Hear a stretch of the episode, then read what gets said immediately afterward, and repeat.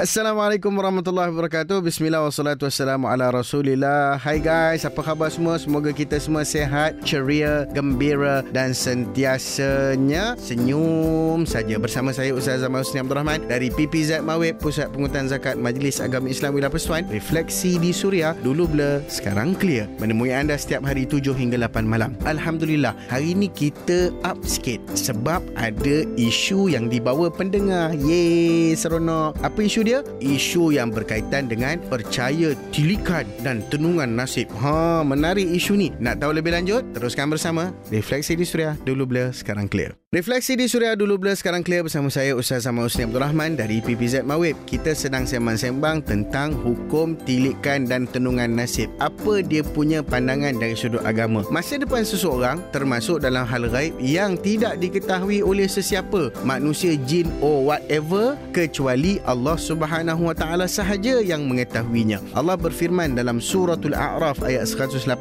yang bermaksud, katakanlah wahai Muhammad, aku tidak berkuasa mendatangkan manfaat bagi diriku dan tidak dapat menolak mudarat kecuali apa yang dikehendaki Allah. Dan kalau aku mengetahui perkara yang gaib, tentulah aku akan mengumpulkan dengan banyaknya benda-benda yang mendatangkan faedah dan tentulah aku tidak akan ditimpa kesusahan. Aku ini tidak lain hanyalah pesuruh Allah yang memberi amaran kepada orang-orang yang ingkar dan membawa berita gembira kepada orang-orang yang beriman. Ha, Nabi Muhammad SAW sendiri, manusia paling special pun, dia pun sendiri tak tahu benda-benda yang berkaitan dengan hal-hal hal yang gaib, benda-benda yang misteri, benda-benda yang berkaitan dengan takdir. Semuanya berada di bawah penguasaan Allah. Dan orang-orang yang percaya kepada tilikan ni, awas, dia ada satu benda yang Nabi SAW sebut dalam hadis-hadis baginda. Siapa yang datang menemui penilik ataupun peramal nasib, lalu percaya apa yang diberitahu kepadanya, maka dia telah kufur terhadap apa yang diturunkan kepada Nabi Muhammad SAW. Ha, ni pertama sekali, dia kufur kepada apa yang diturunkan kepada Nabi Muhammad SAW. Dan yang kedua, siapa siapa yang datang kepada bomoh lalu bertanya sesuatu.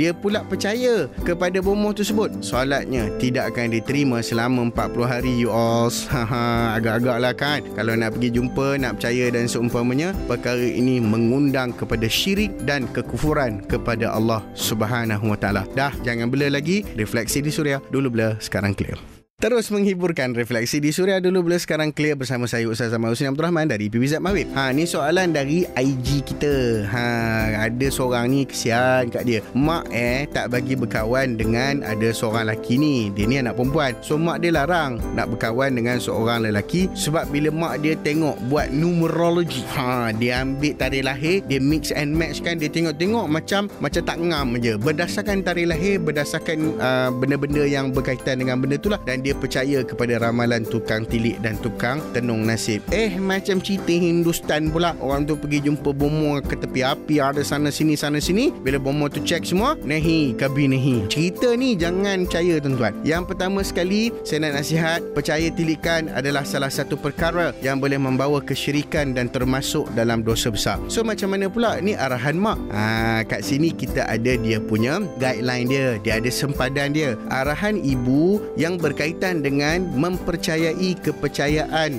tukang tilik tersebut adalah tidak wajar diikuti kerana secara tak langsung itu membawa kepada syirik kepada Allah Subhanahu Wa Taala. Sebab dalam hadis Nabi SAW sebut tidak ada ketaatan kepada makhluk dalam melakukan maksiat kepada Allah. Jelas apa yang disuruh oleh ibu itu perkara yang mendatangkan maksiat kepada Allah. So elok berbincang dengan ibu dan jelaskan kepada ibu bahawasanya bahaya percaya tukang tilik dan dosa-dosa yang berkait dengannya. Refleksi di Suria, dulu blur, sekarang clear. Dulu bila sekarang clear refleksi di Suria bersama saya Ustaz Zaman Husni Abdul Rahman. Kita sedang membincangkan lagi tentang isu dan juga hukum terkait dengan mempercayai tukang tilik dan menenung nasib. So apa yang nak kena buat? Aa, susah hati ni, ni mak lah macam mana lah pula nak nak engkar arahan. Aa, Jadi kita dah sebutkan tadi Mengengkari arahan ibu yang menjurus kepada maksiat kepada Allah Tidak berdosa dan tidak termasuk dalam perbuatan yang dianggap melawan orang tua. Sebab apa? Sebab arahan itu sendiri paling utama melanggar arahan Allah Subhanahu Wa Taala. So apa nak buat? Bincang elok-elok dengan mak, cakap dengan mak kata benda ni kita tak boleh nak ikut sebab perkara ni dilarang dalam agama. So kalau nak ikut kita ikutlah apa yang Allah Subhanahu Wa Taala dan Nabi Muhammad SAW suruh kita buat. Yang pertama sekali kita nak kena buat apa? Kita kembali semula kepada Allah